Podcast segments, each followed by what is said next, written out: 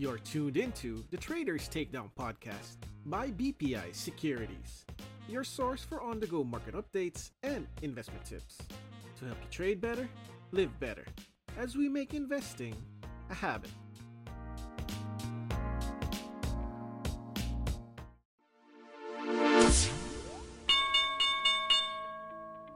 A nice start to open the fourth quarter of the year. Rico here from BPI Trade with this week's episode of the Trade Screener. To close off the week, local stocks fell after six days of ascent to finish at the session low, as heavyweight index names succumbed to profit taking. Despite last Friday's drop, the local bourse still managed to end the week higher by 2.91% as investors shrugged off negative sentiment from global headwinds.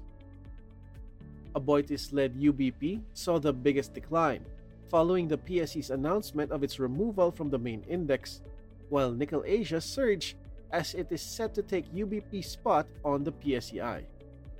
The market witnessed an uptick in trading volumes for a weekly average of 6.2 billion pesos, while foreign funds also saw a boost in net inflows.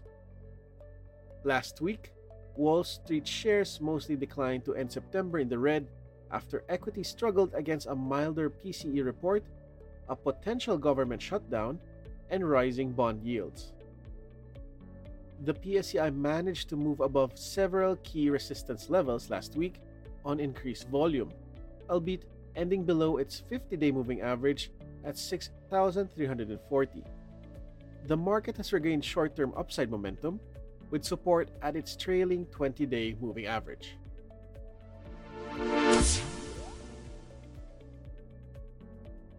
Nickel Asia at 6 pesos and 12 cents a share rallies from a basing out pattern near major support area. The mining firm broke above both its 50-day and 100-day moving average, as well as its September high of 5 pesos and 40 cents last Friday, after news of its inclusion in the main index. The stock has been bottoming out close to its two-year lows at 5 pesos for the past month, after a corrective swing for the past 7 months since it peaked last March at 7 pesos and 87 cents.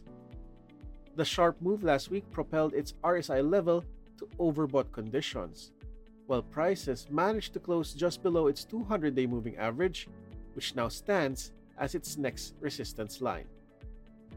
The stock may need to consolidate after the recent upswing and attempt to establish a setup pattern before any continuation rally. Its momentum indicators, though, look to move into positive ground, which may support further upside potential. Wait for a pullback close to support zones.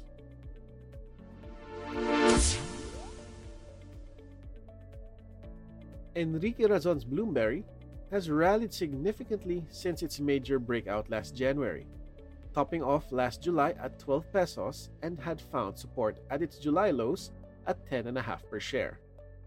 A break below this last week, however, verified a lower low base scenario, confirming its continued weakness. The stock now lies below 3 out of 4 of its moving averages, with its 20 day MA sloping lower, which indicates short term downward bias. Both its MACD and RSI also show negative momentum, while its DMI exhibits a downward trend with weak strength. The next major support stands at its 200 day MA at 10 pesos.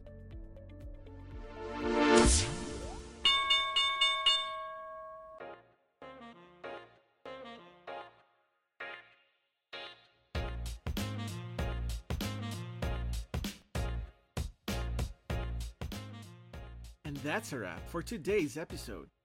For more insights and trading ideas, log on to your BPI Trade accounts or open an account today at bpitrade.com.